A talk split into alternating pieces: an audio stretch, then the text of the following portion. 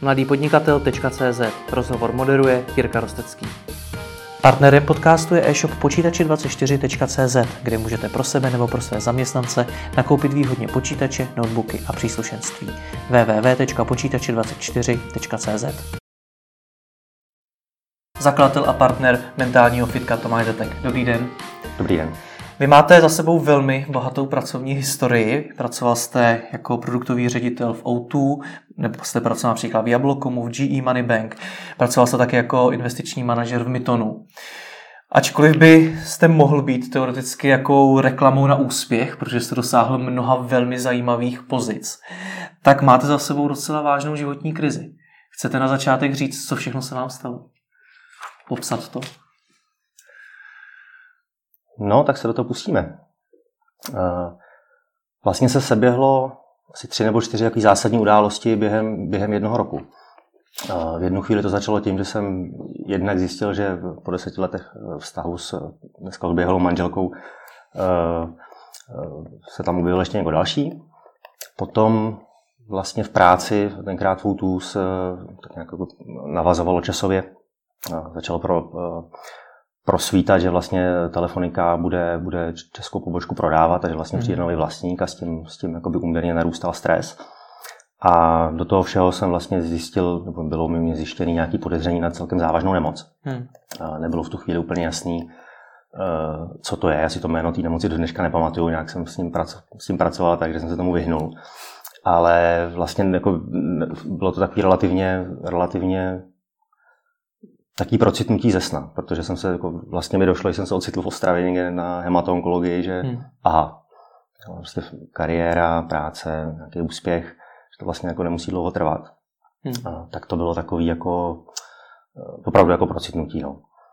A z jedné strany vlastně jsem začal řešit všelijaký vyšetření a z druhé strany opravdu telefonika prodala, prodala autu, to znamená s novým vlastníkem, který eh, přicházel jako spousta změn, tak jsme jako kumulovali věci z jedné strany na druhou. A celý to pak skončilo tím, že jsem se vlastně skoro současně plus minus měsíc, že vlastně z jedné strany bylo, přišlo rozhodnutí, že v práci skončím v rámci organizačních změn a z druhé strany, ale že ta nemoc je v pořádku, je zachycená včas a dá se s tím nějakým způsobem pracovat a nemělo by to mít nějaký dlouhodobý dopad. Tak to, to byl takový, hmm. takový jako bod zlomu. A ta nemoc byla důsledkem toho stresu v zaměstnání? Nebo byla Asi jako celkového stresu. Celkového hmm. stresu. Já pak vlastně jsem skončil v práci, jak jsem Až zpětně zjistil, že jsem na pokraji nějakého vyhoření, že jsem jako skončil a třeba měsíc jsem spal, v podstatě, v podstatě pořád. A, hmm. a došlo mi, že vlastně nemám vůbec chuť nic dělat, jsem jako, že jsem jako hodně vyčerpaný. A, a ten stres na to byl jako jeden jako z velkých faktorů. No. Hmm. Takže co vám všechno ta práce vzala? Jednou věcí tedy bylo zdraví. Co vám vzala dál? Zdraví a v určitou chvíli mi vzala něco, co jsem si do ní já vložil a to byl nějaký jakoby, pocit sebehodnoty. To znamená, hmm jsem to, co dělám, to znamená, že produktový ředitel Foutu, jedný z největších firm v Čechách. A, když o to přijdete, tak se vlastně jako úměrně tomu, co do toho vložíte, tak se vlastně cítíte tak nějak jako nula. Hmm. Takže, hmm. takže asi jakoby pocit nějaký sebehodnoty. A, ale ono zpětně řečeno, to, ono, ono, to jsou spíš jako dary, než, hmm. než ztráty. No. Hmm. Protože začnete pátrat potom dostat. Nicméně výsledkem toho všeho je mimo jiné to, že vy už nepracujete na podobných pozicích, ale začal jste se věnovat především coachingu. Mm-hmm. Je to tak? Mm-hmm. Proč zrovna coachingu? Byla k tomu delší cesta. Není to, není to tak, že prostě jsem skončil foutu a řekl jsem si, teď budu coach. Vlastně to celou dobu se to začalo nějakým způsobem uh, vyvíjet. Uh, po těch všech událostech já jsem vlastně tak nějak jako začínal zjišťovat, že bych to jako potřeboval pochopit, protože to stalo zrovna mě. Prostě mi to přišlo už jako divný, divný i na mě a ten příběh byl jako místama dost absurdní tak jsem si říkal, co se vlastně jako, co, co se stalo. Začal jsem pátrat. A, a na začátku vlastně jsem byl úplně v úplný tmě, takže jsem zkoušel zjišťovat jako všelijaký možnosti. A nakonec jsem se odvážil a šel jsem na terapii, na psych, psych, psychologovi, psycholožce v tomto případě. A a tam vlastně po nějakých pár, pár sezeních mi jako začalo docházet, že vlastně zrovna v té oblasti psychologie jsem vlastně schopný ty, ty věci jakoby relativně jednoduše chápat. Hmm. Jo, ono, to, ono vám to jakoby moc nepomůže v tom, jak se cítíte, ale minimálně v tom, že vlastně jako začnete vnímat eh, nějakou osu příběhu. Uh, pak jsem ještě v mezidobí vlastně jsem, že pak jsem se zase jako začal pracovat po nějaké době a, a zjistil jsem, že to prostě jako není ono. Už, už, už to, už to jakoby najednou ten, ten úspěch, který by směřoval k nějaký jakoby vysoké korporátní pozici, najednou mi to jako nefungovalo. To byl ten Myton? Uh, ne, uh, G-Money a posléze Moneta. Mm-hmm. A a, a vlastně jsem paralelně k tomu mě ta jakoby, psychologie začala hodně bavit. Takže jsem to začal studovat sám, začal jsem se věnovat vlastně, řekněme, nějakému sebepoznání, přes všelijaký semináře rozvojový a tak. Až, až jsem se vlastně dostal k tomu, že jsem prošel nějakým jako individuálním výcvikem a vlastně jsem si říkal, to, tohle je to, co najednou mě jako baví. Hmm. A ještě mám o to jako, jako zájem. To znamená zájem v tom smyslu, že někde na něco narazíte, prostě na nějaký problém a jakoby není, to, není, to problém, není to problém, ale vlastně je to taková malá výzva to jít a zjistit a proskoumat, takže vlastně šťouráte hloubš a hloubš a zjišťujete, že tam je vlastně celá nějaká struktura, která hmm. osvětluje spoustu věcí. No. Když se na to ale podívám takhle z nadhledu, tak vidím obrovské firmy, vidím například ten Myton, který dělá spoustu nových eh, dynamických firm. Teď jste coach, tak je to na mě působí trošičku tak, že jste z toho velkého světa biznisu, korporací, světa velkých čísel utekl do něčeho mnohem menšího a možná mi to trošičku připadá i pomalejšího. Je to tak? No, pomalejšího bych neřekl, hmm. protože jsem v situaci, kdy si vlastně většinu těch věcí, které je potřeba udělat, dělám sám, takže jsem, hmm. myslím, že jsem nebyl tak vytížený, jako jsem teď v posledních, eh, v posledních měsících. Uh, ale dělám si to nějakým způsobem vlastním tempem. To je, to je první takový zjištění. Druhá věc zjišťuju, že vlastně jak, jaký jsem já sám pro sebe šéf. Hmm. Na místama jsem jakoby dost, dost, dost nepříjemný sám na sebe. Tak, eh, ale zároveň si říkám, proč si to dělat jako nepříjemný. Jo. Hmm. Je to něco, co, co mě baví a zároveň bych v tom chtěl jako se cítit dobře. A třetí věc je, ono je jakoby jedno, jestli, jestli, jestli, jestli děláte někde v Mytonu kolem, kolem velkých projektů nebo, nebo někde v bance a, a řešíte nějaký témata. Na konci dne to je stejně o tom, že, že jako na těch projektech jako pracují lidé, že ten projekt musí víc nějaký člověk a, a tenhle ten lidský aspekt je tam jako zahrnutý pořád. Hmm. A, a to mi na tom vlastně přijde to nejzajímavější, že se v, ve, ve spoustě případů se vlastně řeší nějak, nějaký systém nebo nějaká metodologie nebo nějaký best practices, ale dost často se zapomíná na to, že tam prostě jsme normální lidi, kteří na to mají fungovat. A, a zároveň je to i v tom prostředí těch velkých firm. A, že jo, jakoby jenom díky tomu, že tam přijdete a řeknete, hele, jakoby myslete na to, že jste, lidi, že jste, že jste pořád ještě lidi, tak jakoby ta firma nespomalí. Hmm. A, akorát e, pro mě už ten kolotoč není to, co, jakoby, pro co bych byl ochotný stávat. Vy jste se ale neohradil vůči tomu slovu utekl, takže se opravdu jednalo o takový útěk z toho trošičku jiného světa do toho vlastního světa, kde se začal budovat něco vlastního? Neohradil nějak jako by to slovo úplně jako vyloženě neruší. Hmm. Prostě jsem odešel. No. Jako... Ale proč? Proč? Proč jste třeba nehledal práci někde jinde? Proč jste se pustil sám na vlastní nohu? No, no to najednou jako nešlo, protože když jsem odešel, odešel z GE vlastně do Mytonu, tak eh, v té bance mi došlo, že takhle velkou korporaci se všema těma věcma, který to přináší, to už jakoby není pro mě. A z pohledu nějakého, řekněme, zaměstnání, jakkoliv to v Mytonu bylo spíš formou nějakého partnerství, eh, tak tam mi došlo, že no, mi jako nezbyde, než dělat něco svýho. No, že hmm. prostě už jako nemám... Ale proč ne? ne? Protože přece jenom Myton to je zase spousta zkušeností, spousta dalších možností, co byste mohl dělat, spousta firm, na kterých se Myton nějakým způsobem podílí. Ono to celé bylo o tom, že vlastně na začátku, že tam přišel celý vlastně Myton tým před rokem a půl, a, a měli jsme rozdělený nějakou práci, ne, jako by, protože jsme si řekli, kdo, co, kdo, je, kdo je co potřeba, plus kdo co zrovna umí. Já jsem se začal věnovat eh, postupně dvou projektům. A postupem času, to, postupem času to dospělo k tomu, že bych se vlastně v tom jednom projektu musel jako naplno zaangažovat a vlastně se věnovat jenom tomu. Hmm. A, a v létě. A já jsem si řekl, že to prostě jako nemůžu udělat, prostě protože by to bylo jako šel bych proti sobě, klukům bych vlastně neříkal, jako bych řekl, já to vezmu, tak by to jako nebyla pravda. A, a došlo mi, že to, a mohl jsem si v tom projektu vlastně vybrat roli, jakou bych, jakou bych třeba si chtěl, ale jako nebylo by to opravdový. No. Tak se to, to, v tu chvíli mi došlo, že prostě nemůžu. Protože když už si představíte, že jako Myton je asi nejlepší. Jako, chcete-li někde pracovat, tak byste pracovat do Mytonu, bych řekl. Nenajdete vlastně lepší firmu. A přesto to tam pro mě osobně jako nesedělo. Hmm. Ale nedíval jsem se na to jako na své selhání, spíš jako na nějaký moment, že je potřeba s tím jako něco udělat a začít se věnovat něčemu jako opravdu svýmu, kde budu já. V čem vy sám vnímáte ten největší rozdíl? Protože opět je to svět velkých korporací, konec konců svět startupů, ten svět těch velkých čísel a najednou je to váš, eh, váš projekt Mentální fitko. Tak v čem vy sám vidíte největší změnu, která souvisí s tím životním stylem, který jste měl tehdy a který máte dneska? Protože ten životní styl vás přivedl do těch problémů, jak jsem pochopil. No, tady jsem jako výrazně sám za sebe. Hmm. Takže i když teď třeba že, připravujeme web a vlastně to kus práce, kterou bych třeba nejradši nedělal, protože bych si radši věnoval té práci s lidma, a přesto, přesto, přesto se tomu jakoby věnovat uh, potřebuju. A cokoliv vlastně dělám, včetně třeba tadyhle, tohohle z toho rozhovoru, jsem tady jako já sám za sebe. Už, už se jako nejde, nejde, jako nejde se schovat za nějaký projekt nebo za nějakou firmu. Což ale současně znamená mnohem větší zodpovědnost. Mnohem větší zodpovědnost, ale kde máte, jakoby z jedné strany tam jde zodpovědnost, ale z druhé strany tak výrazně víc jako vybírám to, co, jako, jak, jak, ten čas jako budu chtít investovat nebo do čeho chci, mm-hmm. do, jako, do čeho chci dát. Mm. Jo. Takže to, co vás, řekněme, trápilo v těch předchozích zaměstnáních, bylo to, že vám někdo určoval, do čeho máte investovat svůj čas? To byl ten důvod, proč se ve vás začal hromadit ten stres a skončilo to až těmi problémy, které Asi to nebyl hlavní důvod, tak samozřejmě vždycky máte prostě 20-30% věcí, byste nejradši nedělal, ale prostě protože je děláte pro někoho, tak je dělat hmm. musíte a moc máte na výběr. Mě zajímá, co je příčinou té vaší životní krize. Vyjmenoval jste v podstatě tři věci, které se staly. Po deseti letech vám skončil vztah, eh, prodalo se auto, začal se ve vás hromadit ten stres, do toho se objevila ta nemoc. Tak co to způsobilo?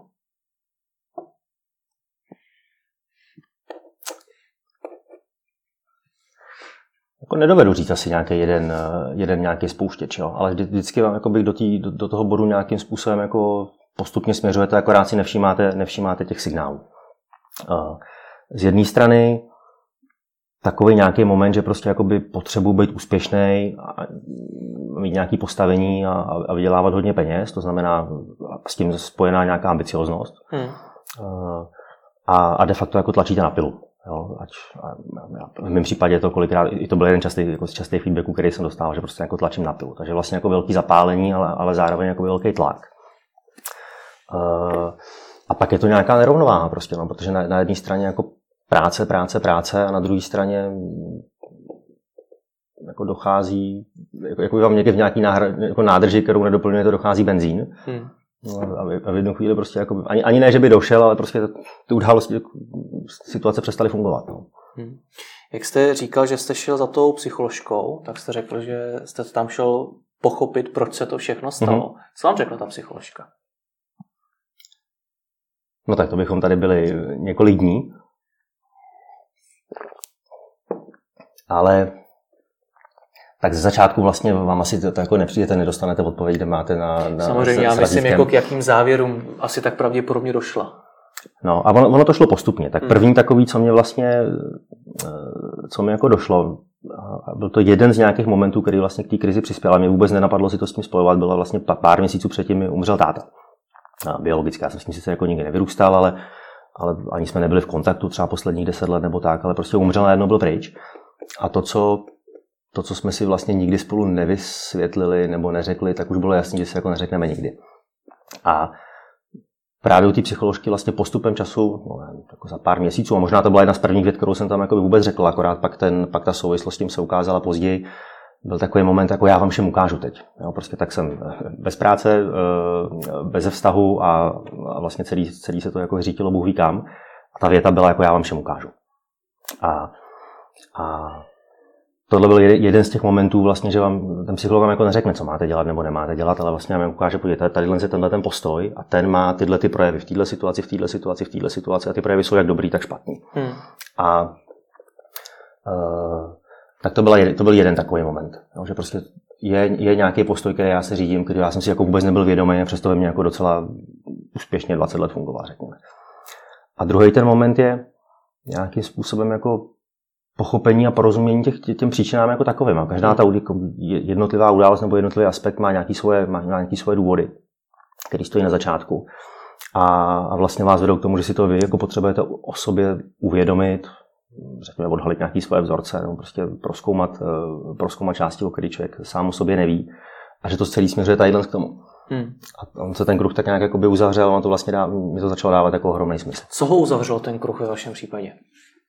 Bylo to skutečně, byla to nějaká odpověď na otázku, která vám něco, něco sama o sobě zodpověděla? Uzavřelo se mi to v momentu, kdy jsem se přestal ptát, jako pro boha, proč, proč zrovna mně se to stalo, hmm. do momentu, jako k čemu mi to má, k čemu mi to má sloužit. A v tu chvíli vlastně uvidíte, že ta situace má jako, jak, jak jako na, na, člověka jak nějaké jakoby eh, negativní, tak nějaký pozitivní vliv. No, hmm. Samozřejmě negativní, pozitivní je složitý, protože on, ty pozitivní vlivy jsou, jsou třeba jako těžký, není to, že by to člověk se zaradoval, ale že on vlastně dojde, že to má nějaký smysl.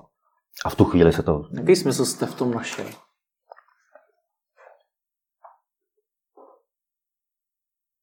Pochopit, kdo jsem. To pro vás bylo tak zásadní? Do té doby jsem se tím vlastně nějak zvlášť nezabýval, hmm. ale od určitý chvíli se, vám, se mi ta otázka jako kradla, vkradávala do mysli čím dál tím častěji a, a vlastně začala být hodně akutní. A chcete říct, kdo teda jste? Jak jste si na tu otázku odpověděl? Samozřejmě nemusíte. Je to takový nějaký souhrn všech, všech jako, jako minulých eh, událostí a jevů, to, to, co jsem jako do dneška, to znamená všechno, co jsem kdy udělal, všechno, co jsem kdy řekl, ať už hmm. dobrýho nebo špatného, uh, udělal nebo neudělal, tak to je to, co jsem. A um, je v tom kus mm, jakýsi naděje, že když vlastně člověk jakoby do budoucna bude dělat některé věci líp, malinka to vědomějíš, tak, tak ten pocit sama ze sebe bude malinka to lepší a je v tom je kus zároveň eh, vlastně nějaký svědomí, nebo jak to říct, prostě jako moc dobře vím, které věci jsem v životě dělal blbě. A, a ty vám vlastně nedají spát, ale i to je součástí toho, kdo jsem. Se, všema, se všema chybama i se všema případnýma úspěchama. Co vás ale budí tu touhu ukázat ostatním, že vy jste ten dobrý, stejně tak eh, tu potřebu být úspěšný, tlačit na pilu. Co je tím spouštěčem tohle všeho?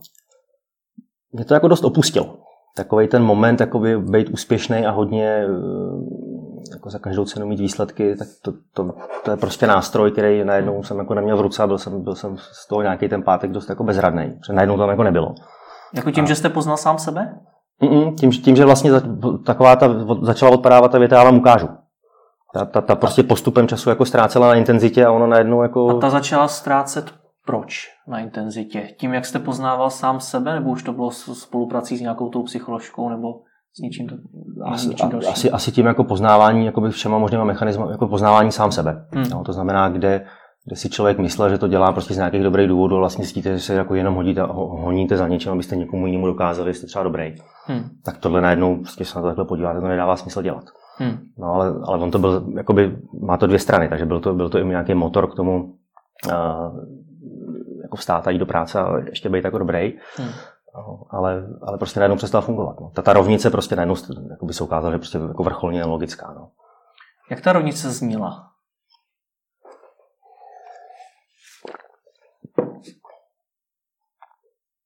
Budu úspěšný, budu mít nějaké postavení a vydělám hodně peněz a to znamená, rovná se, jsem dost dobrý. Rovná se moje nejbližší okolí, respektive lidi, který, který já bych třeba chtěl, tak mě budou mít rádi. A tohle jste potřeboval proč? Tohle všechno, to je tu potřebu dosáhnout tohle všeho. To by vás vzbudilo co? Dokážete to identifikovat?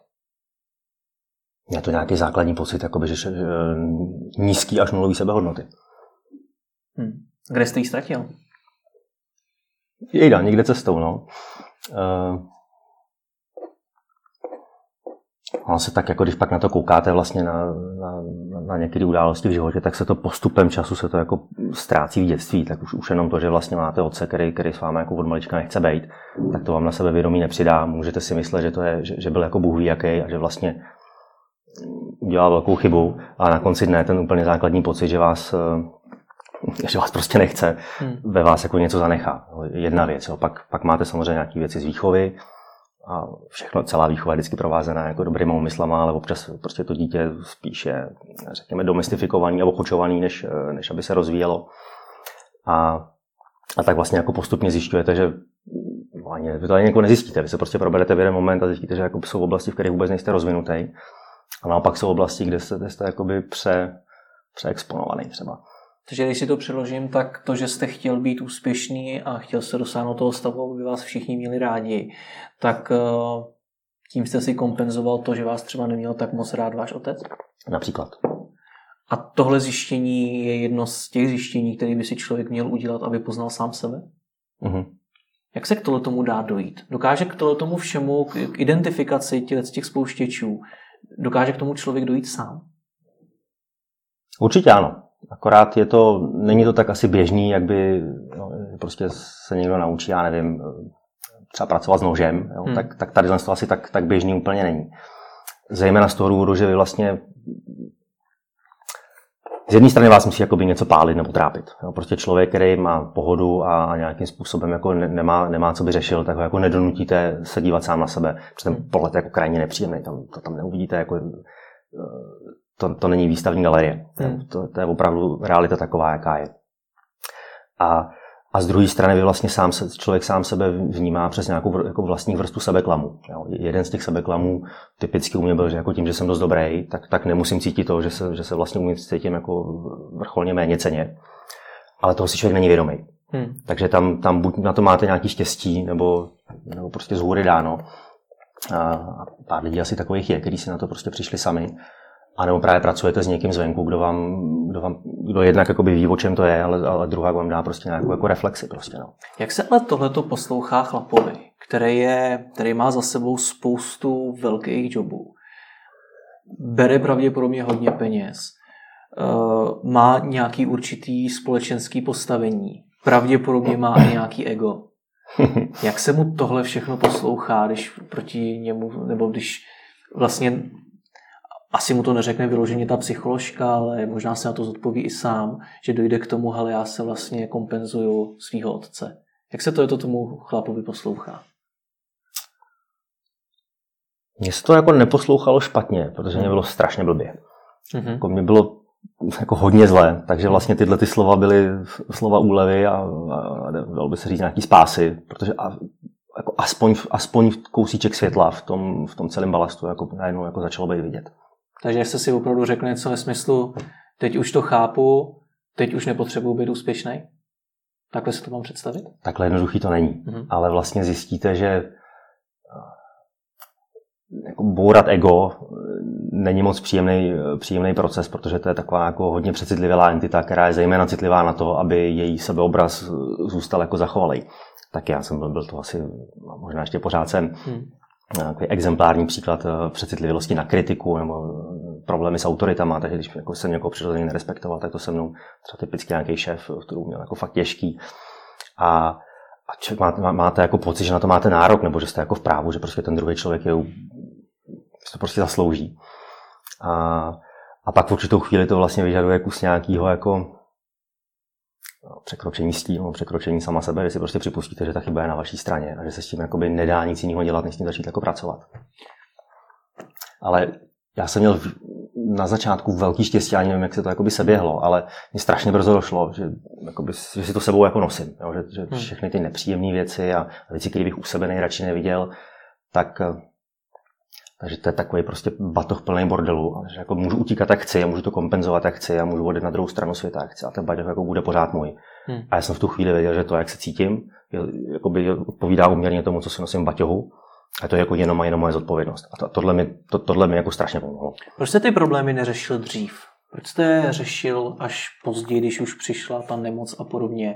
Sám říkáte, že jste se dlouhodobě cítil méně cený, dlouhodobě jste měl problém s kritikou a podobně. Asi jsem to nepovažoval za problém. To, to, to byla první taková jako jednoduchá odpověď. A druhá, ona jako nebyla potřeba řešit. Tak jako by cítíte se nějakým způsobem někde blbě, nebo, nebo prostě máte třeba v neděli večer stres toho, že jdete v pondělí do práce, ale nějak, nějak se tím jako nezabýváte, prostě ta míra nebyla tak velká na to, aby, aby, to, aby to člověk začal řešit. Pak samozřejmě začnou přicházet nějaký signály, takže prostě nějaký jako rozpory třeba už jako v manželství to bylo jasný, když jsem pak jako na to koukal zpětně, jako nevím, kde jsem měl oči a kam jsem strkal hlavu, jo. ale hmm. prostě bylo jasný, že, že je potřeba s tím třeba začít něco dělat, ale nějakým způsobem to nevidíte a ty signály jako úplně ignorujete, až prostě tělo řeklo dost. Jo. A v mém případě, já bych se asi jako nebejt té nemoci, tak myslím, že bych jako nevím, co by ještě muselo následovat. Jo. Hmm. Už jako pro mě to byl jako relativně jako velký signál. To prostě... Hmm. Když takhle posuzujete s odstupem zpětně, tak eh, jaký asi největší chyby jste udělal? Stačí mi to obecně. Co, co byly takové ty největší chyby, kterých jste se dopustil právě ze všech těch důvodů, které jsme vyjmenovali, co vás vnitřně motivovalo, vy jste to třeba ještě nevěděl? Chyby jako na ostatních, nebo Obecně. jakým způsobem?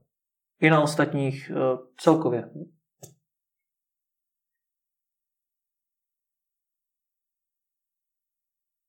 Já si za takovou největší chybu považuji, že jsem ve spoustě místech jako nebyl úplně upřímný k okolí.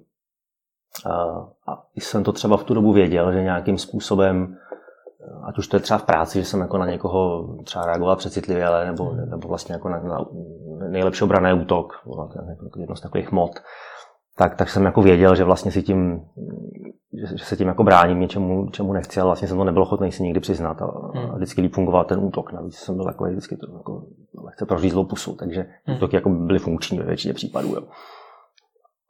Uh, to jen pak zpětně mrzelo, protože vlastně ve, spou, ve spou, spoustě lidí vlastně jakoby, ani ne, že jim jakoby nějak ublížíte, ale vlastně, vlastně se nezachováte fér. To stejně pak je jako v soukromí, že máte, hmm. jakoby ne, nevnímáte někoho hodnotu, nevnímáte hodnotu někoho, dokud, dokud to třeba nestratíte a, a nějakou dobu si vůbec uh, jako ani nechcete připustit to, že vám to ten člověk říká, vy na to třeba neslyšíte. Jo. Hmm. Upřímnost je takový hezký slovíčko, ale co to znamená být upřímný? říkat pravdu. No, prostě. A to znamená opět co? Kdyby teda dneska, když si představíte nějakou tu situaci, kdy jste teda upřímný nebyl, tak eh, jak by se lišilo to, co jste v té situaci řekl a to, co byste řekl dneska?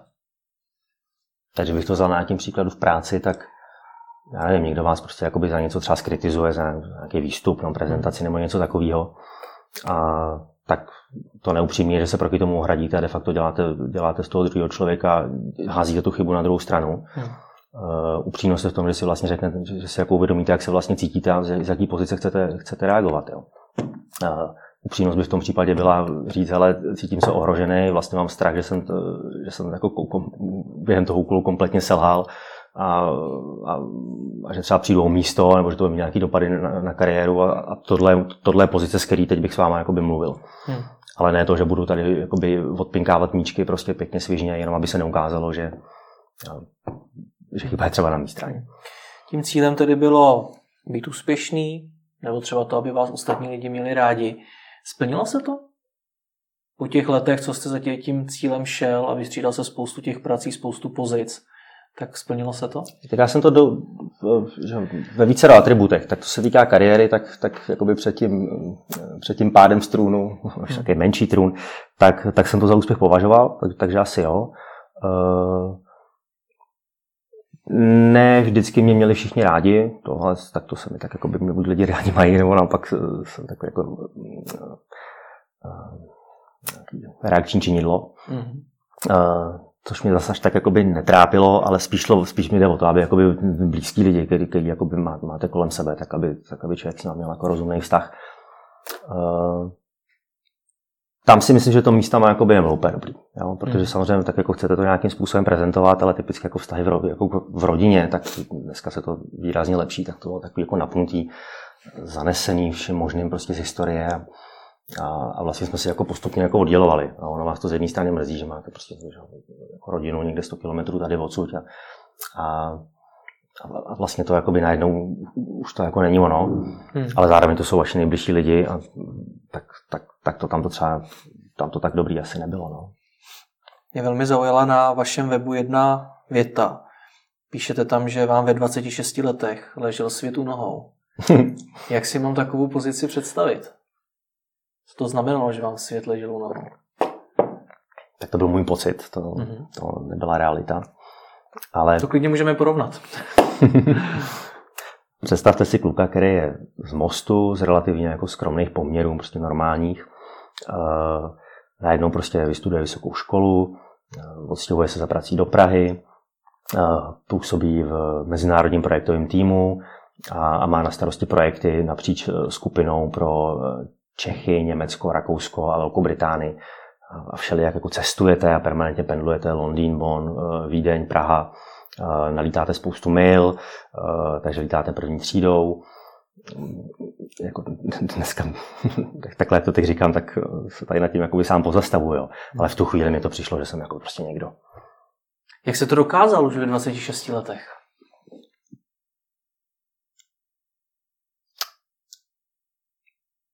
tak vždycky tam je nějaký faktor štěstí v tom všem. Jo. Takže já jsem, já jsem si, tady musím se kousíček vrátit zpět. Já jsem vlastně asi ve třetíku nějak takhle na výšce dělal brigádu BMW. V Míchově, na výrobní lince. A, a to byla jako děsná opičárna. Jo. To, to hmm. prostě přijede auto, nějak to voleštíte jedno, jedno za druhým. A, a paradoxně vlastně mi tam jako zbylo hodně času přemýšlet. Hmm. A taky jsem stál před rozhodnutím, jakou, zač, jakou, jakou, jakou chci začít dělat jako diplomku a teď jsem si říkal, no jo, ale to, jako vlastně, to je takový jako by vlastně milník, protože ta, v té škole se jako naučíte spoustu věcí, ale vlastně nic, nic jako matatelného, co, co by bylo rovnou použitelného. Hmm. Myslím, že to zažívá každý absolvent, když vychází. A tak jsem si řekl, že prostě udělám, že si udělám prostě lepší diplomku, než je průměr. Vždycky mě bavily telekomunikace vlastně v tu dobu jako hodně, tak, tak jsem oslovil všechny možné operátory, kteří tady tu dobu byli. A, a podařilo se mi to, vlastně tu diplomku udělat ve spolupráci s T-Mobilem. Pak jsem vlastně po škole do T-Mobile nastoupil a tak nějak, eh, tak nějak jsem se jako... Takže štěstí. Chopil šance a měl jsem štěstí, no. A zároveň jsem věděl, nastoupil jsem na technickou pozici. Což jako nebylo to špatné, ale jako věděl jsem, že já prostě jako nejsem úplně technik. Jo. To, to, to, to, to, to, to, úplně nevyhovovalo. A, tak se, a plus tam byl ten mezinárodní tým, a se řekl, jako by tam. No a hmm. tak napře, jako napřáhl jsem úsilí, úsilí tímhle tím směrem. A podařilo se to, no. A ty ambice byly v tom věku jako neskrotný, no. Takže já jsem vlastně potom v tom týmu byl asi dva roky, řekněme, nebo necelý dva roky.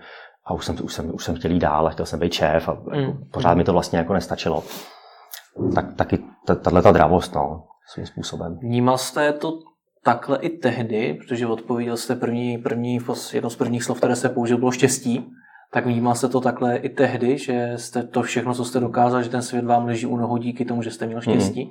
Vnímal jsem to jako, že existuje přímá úměra mezi no, investovaným úsilím a dosaženým výsledkem.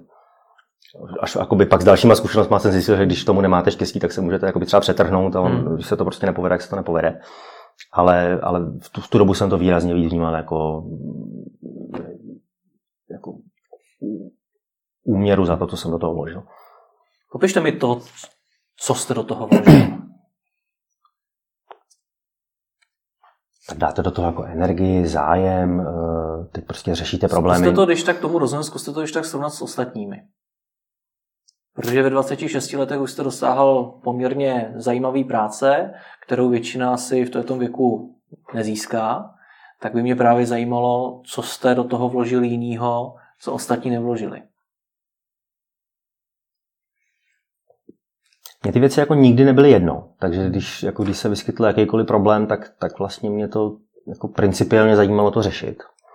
Uh, druhá jako asi jsem měl vždycky takovou, jako, nemyslím si, že jsem úplně nejchytřejší člověk na světě, to rozhodně ne, ale jako mám docela dobrý jako kombinační schopnosti, takže jako ze spousty možných informací já mám relativně rychle jakoby vytvořený obrázek hmm.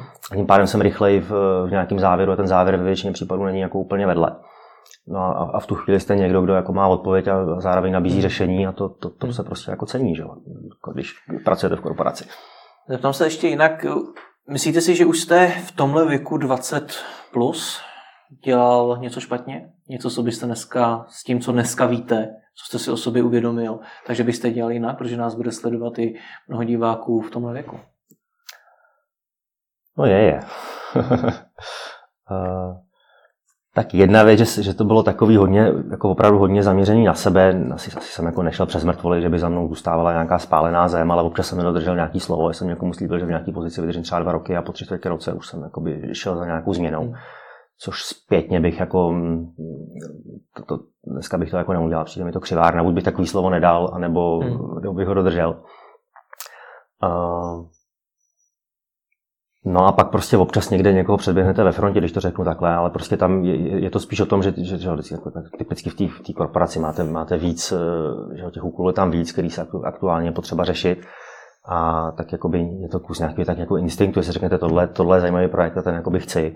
A vlastně si trošku, dá, trošku dáte záležet na tom, abyste to třeba dostal zrovna vy. Je to vlastně takový jakoby ono se tohle vůbec není potřeba dělat, protože tam se dá krásně jako v pohodě fungovat, ale mě to v tu dobu nestačilo, že jsem jako chtěl jít, eh, hmm. chtěl jít dál nahoru, takže jsem byl ochotný si prostě jako bylo určitý věci třeba říct. Díky tomu se toho hodně získal. Je i něco, co jste ztratil v tomhle věku? Tímhle nasazením, tímhle přístupem? Takhle asi zpětně nedovedu říct. Hmm. Určitě jsem přišel pár jako třeba známých nebo tak, prostě protože se na mě naštvali. Ale... To mě taky zajímalo, jak jste jako mluvil o tom, že jste někomu dal slovo, který jste potom nedodržel, nebo že jste někoho předběhnul ve frontě. Tehdy se vám to možná zdálo, takže to prošlo, ale vrátilo se to nějak? Vrátilo se to párkrát, takže jsem se pak s tím člověkem vlastně potkal třeba jakoby někde v kariéře, třeba na druhé straně stolu. Mm-hmm. Uh, a jednou jsem se šel i omluvit, no. Prostě jakoby, aniž, aniž jsme se jako někde potkali, jenom, jenom mě to prostě jako bylo nepříjemné. Tak Co to, že jste se šel omluvit? To jste byl ještě v té situaci, kdy jste měl to ego vyšší než dneska, problém s kritikou a podobně? Já už ani nevím. Prostě to tak jako bylo, že, že to prostě jako bylo potřeba říct. No. Nicméně vyplatí se tady předbíhat ve frontě? Krátkodobě určitě. Ale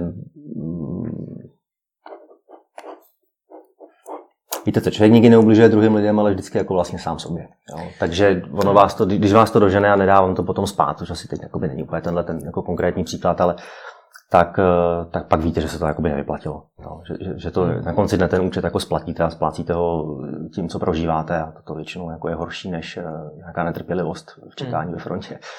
Jde mi o to, že svět je tvrdý a člověk, aby uspěl, zejména v biznesu, tak musí mít ostrý lokty. Tak eh, jestli jde hrát jenom fair, aby člověk dosáhl opravdu nějakého úspěchu, což je v jeho případě cokoliv, ale aby to dosáhl. Já tomu věřím. Jako, nebo rád bych tomu věřil. No, přijde mi, že uh, jako rezignovat na tuhle tu základní ambici je prostě jako špatně. A potvrdilo se vám to i v praxi, kterou jste viděl jako pozorovatel, ať už to bylo v těch firmách, kde jste pracoval, nebo prostě ve vašem okolí, kde jste potkal spoustu úspěšných lidí. Mimochodem, vím o vás, že i dneska mezi vašimi klienty je řada úspěšných lidí. Tak uh, vidíte to i u nich, že nemusí hrát nefér a stejně uspějou? Mm-hmm. Mm-hmm. Takže to není naivní představa. Není, ale ne, ne, jako neznamená to, že ta cesta je jednoduchá. Prostě. Hmm. Tak samozřejmě vám jakoby, občas někdo za, za, tu, za tu vaši férovost jakoby, neoplatí stejnou mincí a vy to prostě jako musíte zkousnout a nechtít, nas, nechtít se pomstít. Ale jako, jeden člověk, s kterým teď aktuálně pracuji, tak ten to jako takhle má a je to, vidíte, že to jde a navíc ten tým jakoby super funguje a, a přijde mi to fajn. Jo. Hmm. A jediný co, tak možná to dneska není miliardový biznis, ale řekněme jenom jakoby, jakoby menší 100 miliony, něco takového. Hmm. Ale to už je jenom jako otázka míru, míry hladu, kterou jako máte, kolik jako potřebujete. Jo. Hmm. Mimochodem ten hlad ovlivňuje co? Je to opravdu tak, že si každý člověk racionálně řekne, já chci miliardy, protože racionálně to pro mě dává obrovský smysl, nebo je to vlastně naprosto iracionální a má to taky spouštěč nějaký podobný, jako to třeba mělo u vás? To, to asi jako bude individuální, jo? Hmm. nedá se zobecnit, ale máte, máte lidi, kteří jako samozřejmě si myslí, že když tím, že jakoby budou mít uh, velký úspěšný, za sebou velký úspěšný projekt, tak, takže jakoby budou někdo. Uh, a pak máte lidi, kteří to vlastně jako dělají tak nějak jako vedlejším efektem. Jako hmm. nebyl to asi ten prvotní záměr, chci miliardu, co, co pro to musím udělat, ale dělají, co je baví a výsledku může být hmm. i třeba miliarda. Jo? To, to, to asi takhle nejde, nejde zobecnit. Uh, ten hlad vám pak spouští to, že chcete víc a víc. Že vlastně jako nevíte, kdy máte dost. A to, to, pak, to pak způsobuje to, že vlastně se člověk přestane chovat, eh, chovat fair. Hmm. že prostě najednou, najednou pro, pro nevidění si na špičku nosu už jste ochotný jako udělat lecos. Vy jste za tím majetkem ale taky poměrně tvrdě šel. Pokud jsem pochopil minimálně z vašeho blogu, tak vy třeba jako zmiňujete černý BMW. To jsem chtěl, nikdy, jsem, nikdy jsem ho neměl. A podobně. Takže i vás ten majetek nějakým způsobem stimuloval. No samozřejmě, samozřejmě. To se vám ukázalo taky jako chyba? Nebo je to dobře, že člověk prostě chce černý BMWčko, no tak bože, tak chce černý BMWčko. Tak asi to není jako chyba, spíše otázka, jakou cenu za ně vlastně dáte nakonec. A teď nemyslím, jako jestli ho dostanete za slevou nebo ne, ale jako co, jak hmm. moc musíte ohnout páteř. A a druhá věc je vždycky je potřeba vidět, jakoby, jakoby to, tohle je všechno podvojní účetnictví, hmm. jo, takže potřebujete vidět, co za co platíte. Jo, a v momentě, když, si, když byste si jakoby vyskládal účty za některé věci, tak je vlastně nechcete. Hmm. Ale nemyslím si, že je cokoliv špatného na majetku. Pozor na to, člověk má pak tendenci chodit jako z extrému do extrému. Jo, takže tady chce být strašně bohatý, pak mi takzvaně rupne v bedně a, začnu žít asketický život, ale to je jenom jako druhý extrém. Jo. Hmm. Cesta vždycky vede někudy středem. A nemyslím si, že je cokoliv špatného na to mít nějaký majetek nebo prostě koupit hezký auto. Nicméně, co jste si tím chtěl dokázat tím, že si koupíte černý BMW? Chtěl jste ho, protože se vám to auto prostě líbí a chtěl byste ho, nebo to byla opět zase kompenzace něčeho dalšího? Tam je kombinace obojího. To hmm. bylo takové, jako jsem začal vnímat auta, tak prostě černý BMW byl takový hmm. můj nějaký jako dětský idol, že jsem jako vždycky chtěl. Ale zároveň je to i takový nějaký pocit, jakoby to, to, jakoby, kdyby se mi líbila Škoda Favorit, tak si koupíte a nic, že jo? ale to samozřejmě s tím, s tím BMW máte jako spojení to, že vlastně, když, když se na to díváte, kdybyste se na to díval mýma očima, zase nějaká jako statusová záležitost. No. Hmm. Jedna z věd, kterou jste mi eh, před pár minutami řekl, bylo, že už dneska nechcete být úspěšný. Takže se úplně změnilo to vaše vnímání úspěchu. Mm-hmm. Co teda dneska považujete za úspěch? Já chci být dobrý v tom, co dělám. Což mi připadá, že jste chtěli tehdy. No, ale víc ohledem na to, jak to bude jakoby vnímaný, řekněme, okolo mě. Takže zase vás to, musí mít ostatní rádi? Versus to, jaký, jaký pocit mám sám ze sebe já. Mm-hmm. Čem se to teda nejvíc liší oproti tomu, co bylo tehdy? Protože to, je to mi opravdu připadá velice podobně, že i dneska vám jde o to, aby vás ostatní měli rádi, abyste mm-hmm. byl dobrý a podobně. Jako primárně mi jde o to, jaký pocit mám se sebe já. Hmm. Spíš než co si o tom, kdo myslí. A druhá věc je, že tak jedna věc je úspěch a s tím spojená nějaká sláva, jo? takže se o vás prostě, tam někde prostě, tu a tam, když jste někde ředitel, tak, tak se o vás napíše v novinách nebo něco takového. Ale druhá, to, to, je jakoby, to je to, co je vidět na venek, ale to co, to, co je vidět vevnitř, tak eh, to se nikde nenapíše, to člověk vidí jenom sám. A, a tam jako bejt, bejt dobrý pro mě znamená mít ze sebe jako dobrý pocit. No. Tečka. Chtěl jsem se zeptat i na to, jestli člověk tím sebepoznáváním nedojde do takového toho stavu, kdy vlastně zjistí, že nic nepotřebuje, potřebuje jenom poznat sám sebe a nemusí se v životě vlastně vůbec za ničím hnát. To by myslím byla jako rezignace. Tak pořád jako žijeme tady v nějakém světě, prostě navíc eh, jako v západní civilizaci, to znamená, není nám tady souzeno sedět někde celý den v klášteře a meditovat, jako by to třeba nebylo špatný. Hmm. To, to mi přijde jako rezignace. Jo. To takový prostě nechce se, mi, nechce se mi tady v tom světě nějak fungovat, nechci to vidět, třeba to se tady děje, tak, tak si prostě někam zalezu, zavřu a hmm. nikde eh, ne, ne, nebudu se tím zabývat. Jo. Zase mně to přijde v jeden extrém a druhý extrém a podstatně se dívat na to, že pak, když mám zájem o oboje, tak, tak jak ty věci třeba skloubit. Hmm. Když jsme se bavili o těch uh, dalších úspěšných lidech, které jste poznal, ať už v těch firmách, kde jste pracoval, nebo jakožto jejich coach, tak uh, jsou, oni jsou úspěšní, jsou šťastní? Jakoby nechce se mi říkat, že je málo kdo šťastný, ale skoro každýho něco trápí. No, skoro každýho něco trápí. Čím to ale je, že jsou úspěšní a přesto nejsou šťastní. Teď se samozřejmě ptám velmi návodně, protože hodně lidí si ten úspěch představuje tak, že tam budou maximálně šťastní a tam vlastně nebudou mít vůbec žádný problémy. Tak mě zajímá, jak to vidíte vy z vaší pozice. Ono je potřeba se ptát jo, a jít vlastně po, jít, jako po té struktuře, která k tomu dovede. Protože když si člověk řekne, dobře, tak dělám, dělám to, co dělám, proč to jako dělám, co si představím pod tím, že, že, že jakoby dosáhnu, hmm. Nebo že se stane, až, až něčeho jako dosáhnu. Když si s tím spojíte, že vlastně až, až tady něčeho dosáhnu, tak budu šťastný, tak, tak to máte jako, jednak je to podmíněný a druhá to jakoby nevíte, hmm. protože to je, to, to je jako něco, co zjistíte až ten moment. A ve spoustě, ve spoustě případů se, se, stane, že vlastně dojdete k tomu, že máte najednou hodně peněz a vlastně všechno to jste chtěli přát, ale vlastně vám pořád stejně blbě. A teď ono je to najednou o to víc vidět, jo? protože jako byste si mysleli, že třeba budete mít černý BMW nebo miliardu, jako cokoliv, tak, eh, takže vám jako bude líp. A teď najednou to máte, si to jako nefunguje. A v tu chvíli, se, v tu chvíli vlastně začínáte propadat zoufalství, protože nevíte, čeho se chytit. Jo. Hmm. Je tohle to, co spojuje ty úspěšné lidi, že vlastně neví, co jim udělá dobře. Že si myslí, že to bude to, že vydělají ty obrovské prachy, nebo že prostě něco, něčeho dosáhnou, ale ve skutečnosti je to něco úplně jiného. Mm-hmm. Z těch, co je to jedna z těch příčin toho, proč se třeba jako když je někdo hodně úspěšný, nemusí cítit úplně šťastně. Jaké no. další příčiny tam často vidíte? Ztráta nějaký vnitřní motivace. Prostě najednou po tom jako úspěchu vám dojde, že jako co teď. Hmm. No, pak jako, i, i, když ten hlad je třeba na počátku velký, tak ono už jako pak jedno, jestli máte něco a něco krát dva. Hmm. Jako co teď. Uh, a pak je to taky ale to si myslím, že není daný jako úspěchem nebo, nebo neúspěchem, ale je to daný nějakou, jakoby, řekněme, nějakým jako základním lidským vývojem, jo? že vás vlastně každého člověka to potká, prostě říká se tomu krize středního věku, ale, ale svým způsobem to nějaký jako psychologický obrat, vlastně tak jako člověk roste a jako dospívá a pak chce dobývat svět, tak, tak ono jako v určitou chvíli vás tohle z toho začne pomalu opouštět. Hmm.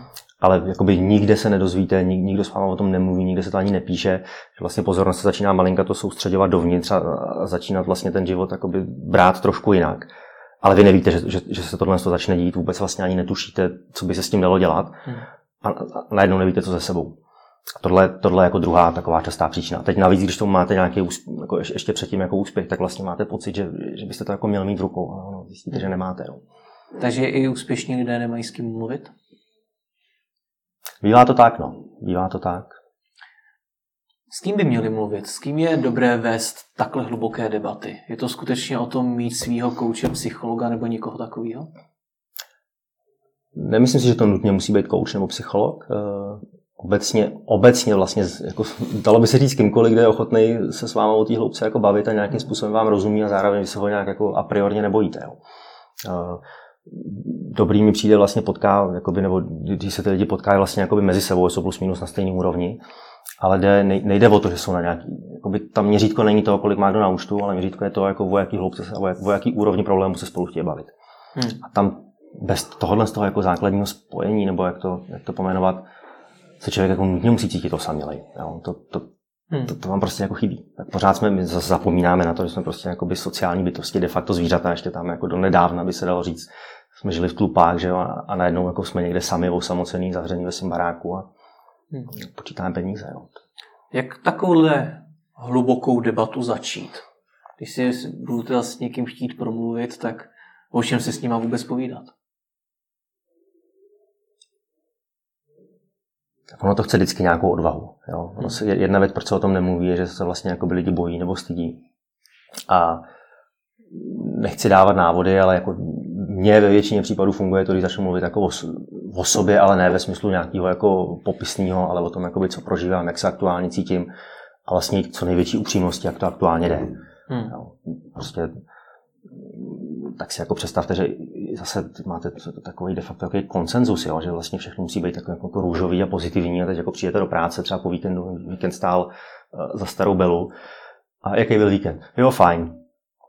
Debata o ničem. No, tak tam, tam žádnou hloubku jako nenajdete, ale málo kdo přijde a řekne, že ten víkend jako by stál fakt zaprt a tohle mě naštvalo a teď se tím jako blbě a mám ještě výčitky. Hmm. A, a, tohle je to, co jako je to lidský. Že jo? Hmm.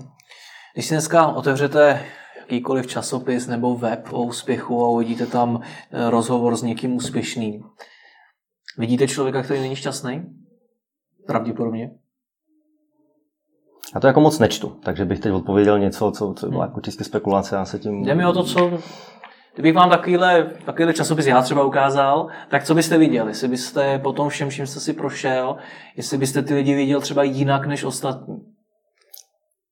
Nedovedu říct, že bych z jedné hmm. stránky časopisu viděl celý obrázek, ale skoro vždycky vím, že, že je, každá mince má dvě strany, z čehož jedna vidět je a druhá vidět není. Takže hmm. aniž bych věděl, co je na té neviditelné straně mince, tak mě je jasný, že tam nějaká je a že to má jako vždycky nějakou, vždycky to tak je. Hmm. Uh, ještě nějaké aspekty, které prostě nejsou vidět. Je teda o co stát? Je, je o co stát, když člověk chce být úspěšný? Záleží na té motivaci, že jo? Tam, hmm. tam jako rozhodně bych, eh, jako rozhodně bych neříkal, že je jakoby něco špatného na tom chtít být úspěšný. Jo. Hmm. Jenom, jenom, je, jenom je to podle mě o tom, že je potřeba vidět, za, jako za jakou cenu ten úspěch vlastně jako získám. Jinými slovy, co jsem jako ochotný obětovat za co. Jo. Hmm. V momentě, kdy se člověk tohle z toho vědomí, pak nechci jako dělat, co chce. To, jako, já nejsem soudce, jo, nebo, nebo ani bych to takhle jako nevnímal. Ale když jakoby, jako můj příklad, jo, slepě něco dělám a honím se hmm. zatím, ale vůbec si neuvědomuji, co mě to vlastně jako reálně stojí tak bych byl jako vděčný za tu informaci, kdybych věděl jako dobrý, podívej, ale tady, ale tady to stojí tohle a tady to máš a vyber si. Hmm. Rozhodnutí na konci stejně vždycky na vás. Že? To... Pojďme to na závěr nějak zrekapitulovat. Když, se, když si vezmete to všechno, co jste prožil vy, co jste si uvědomil, co způsobilo vaše problémy, plus když si vezmete to, co vidíte u jiných lidí, tak eh, co byste divákům a posluchačům doporučil, aby si oni zodpověděli nebo ujasnili by se třeba taky nedostali do takových životních krizí, jako jste se dostal vy? Jedna věc je vlastně si podívat na to, jako upřímně se podívat sám na sebe do zrcadla eh, a ne za cenu jakoby hledání nějakých jako zásadních nedostatků, ale spíš podívat se na to, jestli cokoliv z toho, co děláme, protože nej, nejhorší jsou i dobrý skutky, který vlastně jsou, který mají špatný základ. Jestli to, co dělám, je jako proč dělám to, co dělám. Hmm. A to je taková jako úplně základní otázka, kterou když má člověk jako, když jako chce být upřímný sám k sobě správně, popravdě si na to odpoví, tak pak už se může rozhodnout, jestli jakoby to chce udělat nebo nechce udělat. To je takový pro mě jako úplný základ. A Ono samozřejmě pak ten sebeklam vás jako ještě navíc donutí k tomu, že si jakoby okecáte cokoliv. To znamená nespolíhat se jenom na to, eh, co si o tom jako myslíte, ale vlastně i vnímat to, jak se to jako cítíte. Hmm. Tak já vám moc děkuji za to, že jste se mnou ten váš příběh sdílel a hlavně ať se vám daří. Taky děkuji. Líbil se vám tento rozhovor? Vyzkoušejte také audioknihy. Partnerem podcastu je progressguru.cz, na kterém si můžete stáhnout audioknihy o biznesu, osobním rozvoji a o mnoha dalších tématech. www.progressguru.cz